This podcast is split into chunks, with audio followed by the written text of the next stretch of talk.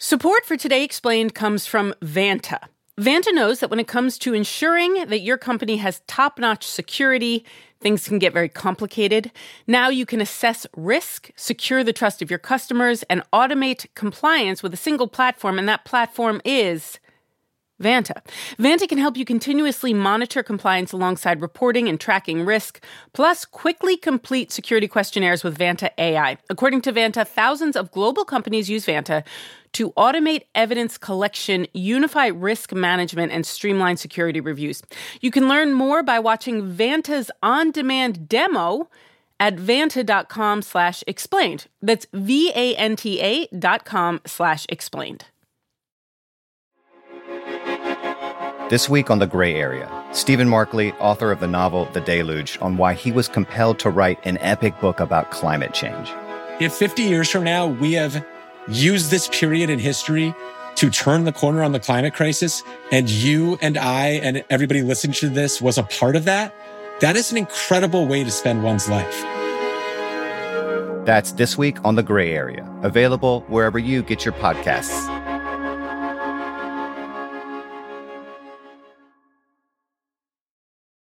Infrastructure, infrastructure week. It's Infrastructure Week on Today Explained. You might have heard. We started the week talking about the current administration's plans and our forgetfulness when it comes to all that New Deal infrastructure we built a century or so ago. Then we talked about trains and why it's so dang expensive to build things in America. Then we flushed ourselves down a toilet to explore what's wrong with our wastewater systems.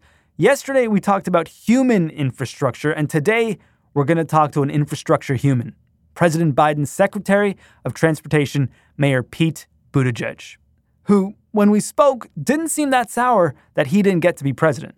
I mean, you know, you get to be the secretary of planes, trains, and automobiles, but also a lot of things people don't think about as much, from maritime to uh, uh, things like commercial space travel, which which had a big week in, in which we oversee in some respects. But the, the biggest thing is that so many of the most important issues of our time are at stake in transportation. Uh, transportation is the biggest emitter of greenhouse gases. So if you care about climate change, this is one of the biggest places you could do something about it. Uh, transportation turns out to play a huge role in racial equity uh, and economic justice in this country. And again, there's a chance to do a lot about that. It's central in the economy. Uh, it's where a lot of the most interesting things that are going to shape our future are playing out, especially in this decade, in, in the 2020s. Um, and, uh, uh, uh, you know, any day would be an exciting place to be. But at this moment, where it's also in the center of the domestic policy conversation in a way that, you know, transportation nerds don't get to uh, see that that you know we don't get to see that kind of moment in the in the sunshine uh, any old year. And of course, the president himself really cares about transportation. Does that make you his favorite cabinet member? Do you know? Has he said it? Uh, I don't know about that, but it's definitely great to be working on something that the president cares about. I mean, you take something like passenger rail, right? Uh, and I think in any other administration, I would be confident of being the biggest passenger rail enthusiast on the team. But uh, it's always going to be second, uh, second place to the president in this group. Although I'm, I'm making it a close second.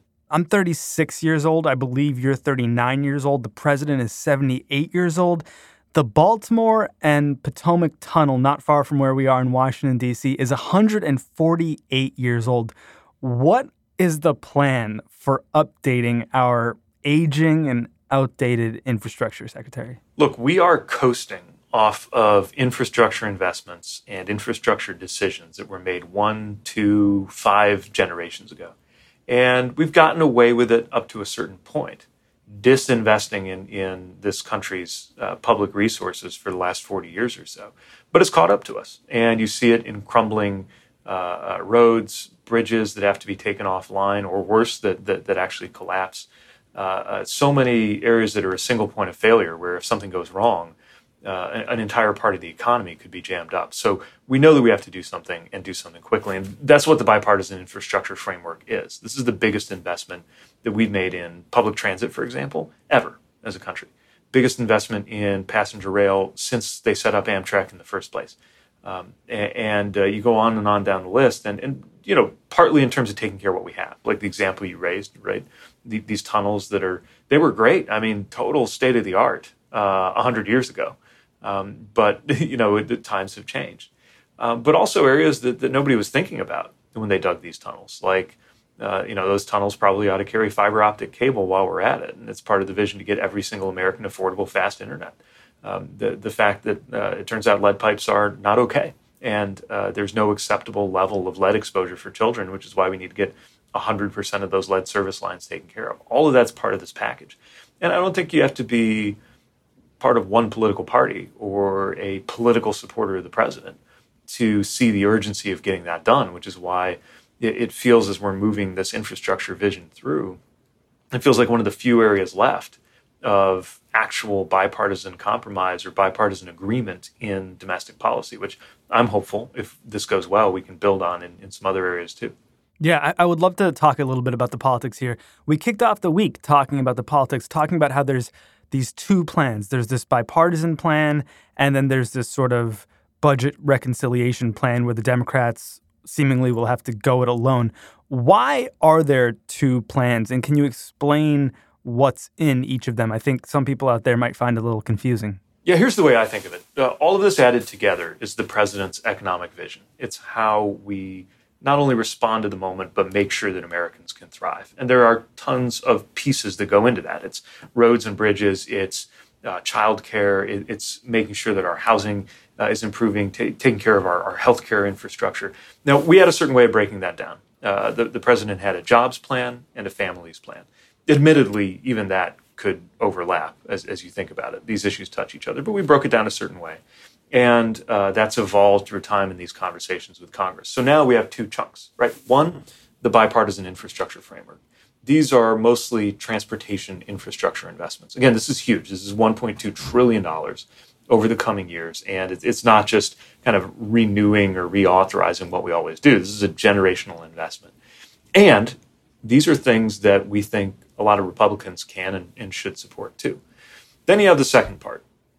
We like to think of it as infrastructure too. We call it human infrastructure, but but you know it's, it's not worth getting bogged down in a definitional debate. The point is, this is a set of really good policies that we need as a country, like making sure everyone can get paid family leave, something people in pretty much every other country take for granted.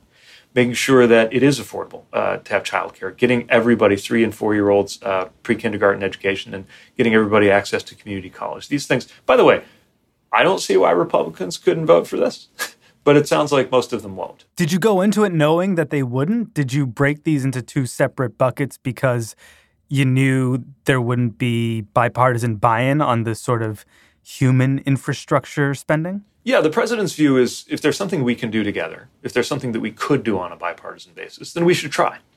Uh, but there are also parts of his agenda that, that, that may not move that way. And you don't give up on those parts of, of the vision. You try to get them through, even if that means having to go it alone, like we did on the rescue plan, that the American people overwhelmingly wanted to happen, but you just couldn't get Republicans on Capitol Hill to vote for. So the president said, look, we need to do this, and we did it. Uh, so, so anyway, to, to get back to your original question, the way I would think of it is the part of the president's vision that we can do together with the other side of the aisle, we're going to do together. That's the bipartisan infrastructure framework. And the rest of it, we may have to do alone, but it's still worth doing. On the bipartisan bill, it seems like there's a lot of pushback about how it will be paid for. How are you meeting the arguments that the plan is unaffordable or that there's no solid plan to pay for it? So before we get into the details of the plan, let's just say, let's just point out that it doesn't make sense that the richest country in the world can't afford decent infrastructure. Uh, right? We're, we're not even talking about, uh, you know, space cars or hoverboards for everybody. We're talking about stuff that people in a lot of other countries already have. We're talking about bringing our standard of passenger rail nearer to what they enjoy today in Morocco or Italy if the richest country in the world can't have this, then then what are we even talking about? So, of course, we can afford it. The question is how. The question is how do you actually raise the revenue to do it? Now, the president uh, has been very flexible on this. He had one red line, and that was he made a promise that he's not going to raise taxes on anybody who makes less than four hundred thousand bucks a year because he thinks uh, the majority of American families are in that category are already paying more than enough. We also see some of the biggest corporations in this country making billions of dollars in profits, many of which paid zero, zero in taxes. We see some of the wealthiest Americans who, as a percentage rate, pay a lower income tax rate in effect than a school teacher or a firefighter. It doesn't make sense. Americans agree. By the way, a lot of Republicans across America get that that doesn't make sense. And so the president put forward a way to pay for all this that is basically about asking corporations and the wealthy to pay their fair share. We've gone round and round on a lot of different ways to do it, and I, that that's part of what's playing out even as we speak in the back and forth with the House and the Senate, uh, and that's a natural, sometimes messy part of the legislative process. But the bottom line is, of course, we can afford this as a country, and maybe even more importantly, we can't afford not to. I mean, we're paying that you, you, can estimate to the tune of, of, hundreds of dollars per family in a lot of places. Uh, a, a, sort of invisible, we call it a pothole tax, an invisible cost that people are paying already right now, just from their cars getting beat up and the roads being in bad shape. We are paying a price right now in terms of goods and services being backed up from overburdened infrastructure. And that's only going to get worse, to say nothing of the climate related costs of business as usual. So we're going to pay one way or the other.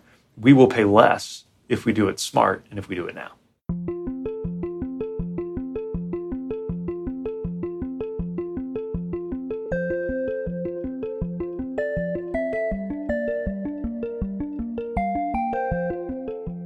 More with Secretary Buttigieg in a minute on Today Explained.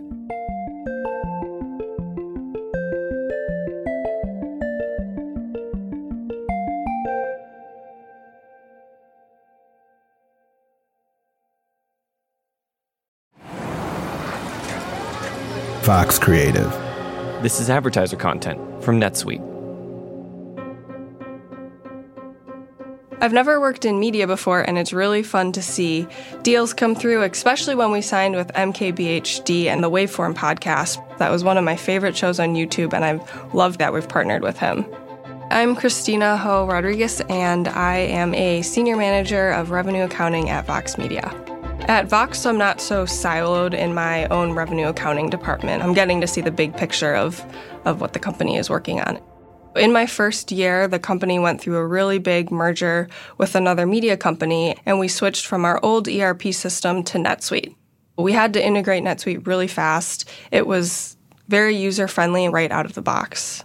Over the last couple months, our team developed a new revenue reporting module that makes our reporting much faster, much more automated.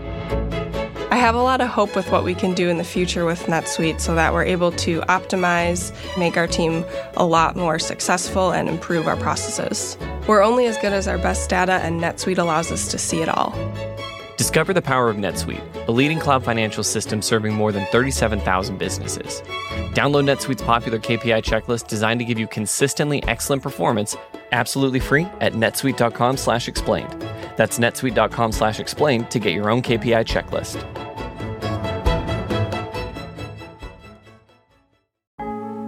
Support for Today Explained comes from Shopify. If medieval individuals had access to the internet, at least one of them would figure out the benefits of e commerce, and the rest might shun them for witchcraft. Luckily, the year is 2024 and anyone can actually make a living selling stuff online. You can start your own ye old online shop with Shopify. You can sign up for a $1 month trial period at shopify.com slash explained. It's all lowercase. You can go to shopify.com slash explained now to grow your business no matter what stage you're in. Shopify.com slash explained. Businesses that grow, grow with ye old Shopify. Deal with it.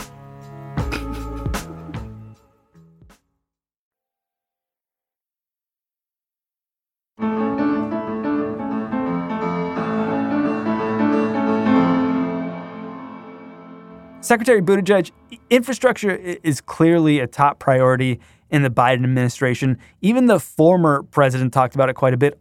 All the same, how can you ensure that your vision, which isn't a vision for the next three or four years, but is a vision for the next, you know, generation has staying power in future administrations.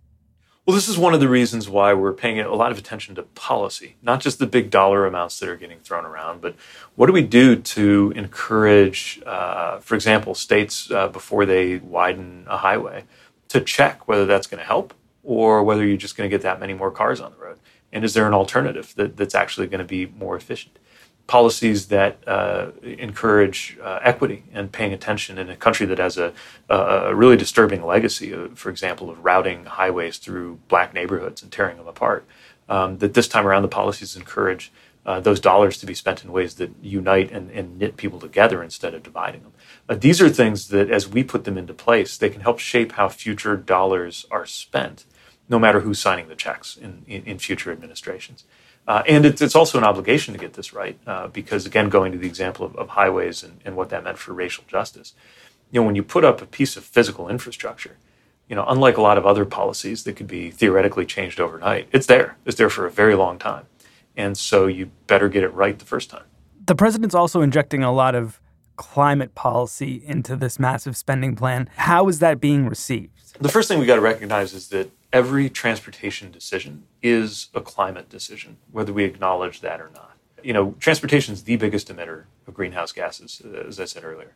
To me, that means we get to be the biggest part of the solution, but only if, if, if we're actually doing policy in the right way. So before we even get to what you would call a, you know, a climate title in a bill, just the way we uh, make it easier or harder to have transit uh, in, in, a community, the way we support the rollout of electric vehicles and the president's vision for half a million electric vehicle charging stations around the country. All, all of these things are climate policy, uh, which is why so much is at stake in this transportation side of the bill.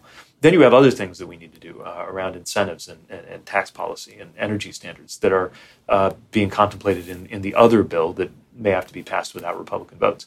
Um, look, time's up. Uh, I mean, this is no longer a theoretical thing. The recent heat wave in the Pacific Northwest basically shouldn't even be possible. Uh, uh, were it not for climate change, you, you, saw a transit system shut down because their cables uh, were beginning to melt. Uh, we saw parts of highway buckling in, in the heat. And different parts of the country have different examples uh, of how this climate challenge is upon us. So we need to do two things. We need to curb the emissions, uh, match the president's ambitious goals that he laid out at the climate summit, and stop climate change from getting any worse. And we got to deal with the fact that it's here, which means resilient infrastructure. If a road's getting washed out every third year now, um, maybe we shouldn't build it right where it was. Maybe there's a different way to do it. And so, on the resilience side and the climate prevention side, you just can't separate that from what we're doing on on uh, so-called hard infrastructure.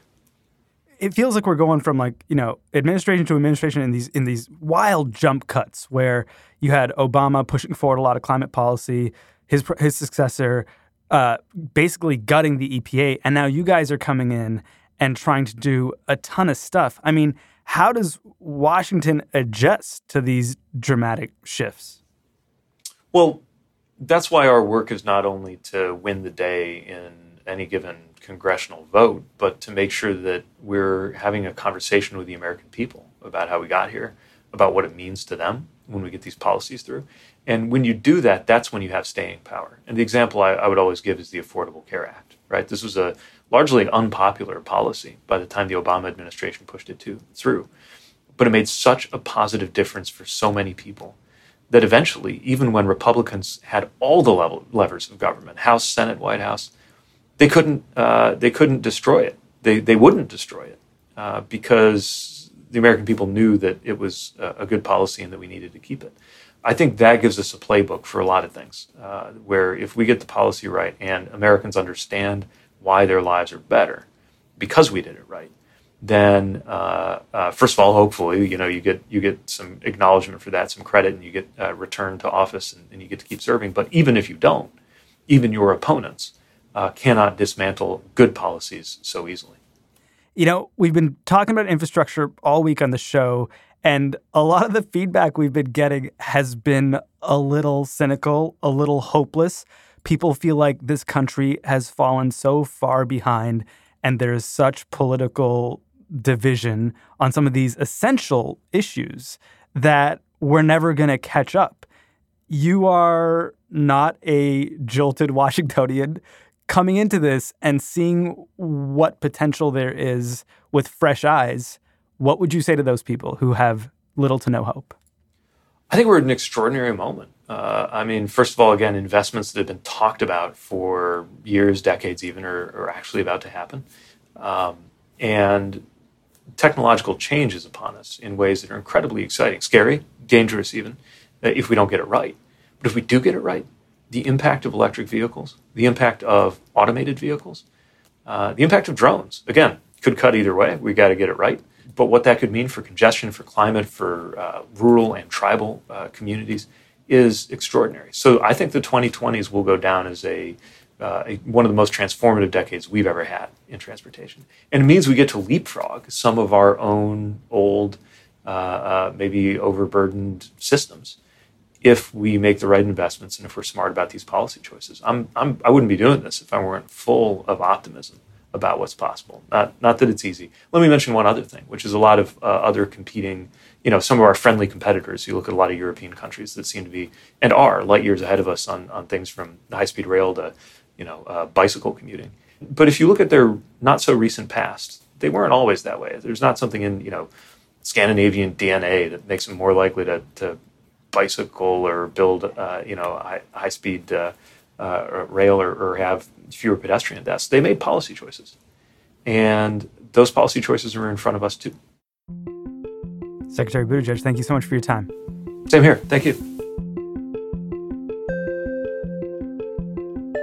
Infrastructure Week on Today Explained was brought to you by Amina Al Sadi, Matthew Collette, Efim Shapiro, Halima Shah, Victoria Chamberlin, Miles Bryan, Will Reid, Emily Sen, and Christian Ayala. Facts were checked by Laura Bullard. Music by Breakmaster Cylinder and Noam Hassenfeld, who was also the voice of Fatberg. Liz Kelly Nelson is Vox's Veep of Audio. Jillian Weinberger is the deputy. I'm Sean Rameswaram. Let us know what you thought of the series. Send us an email to todayexplained at vox.com. You can tweet at us, today underscore explained. I'm at Ramos Firm, Or you can leave a review most places you listen. Thanks.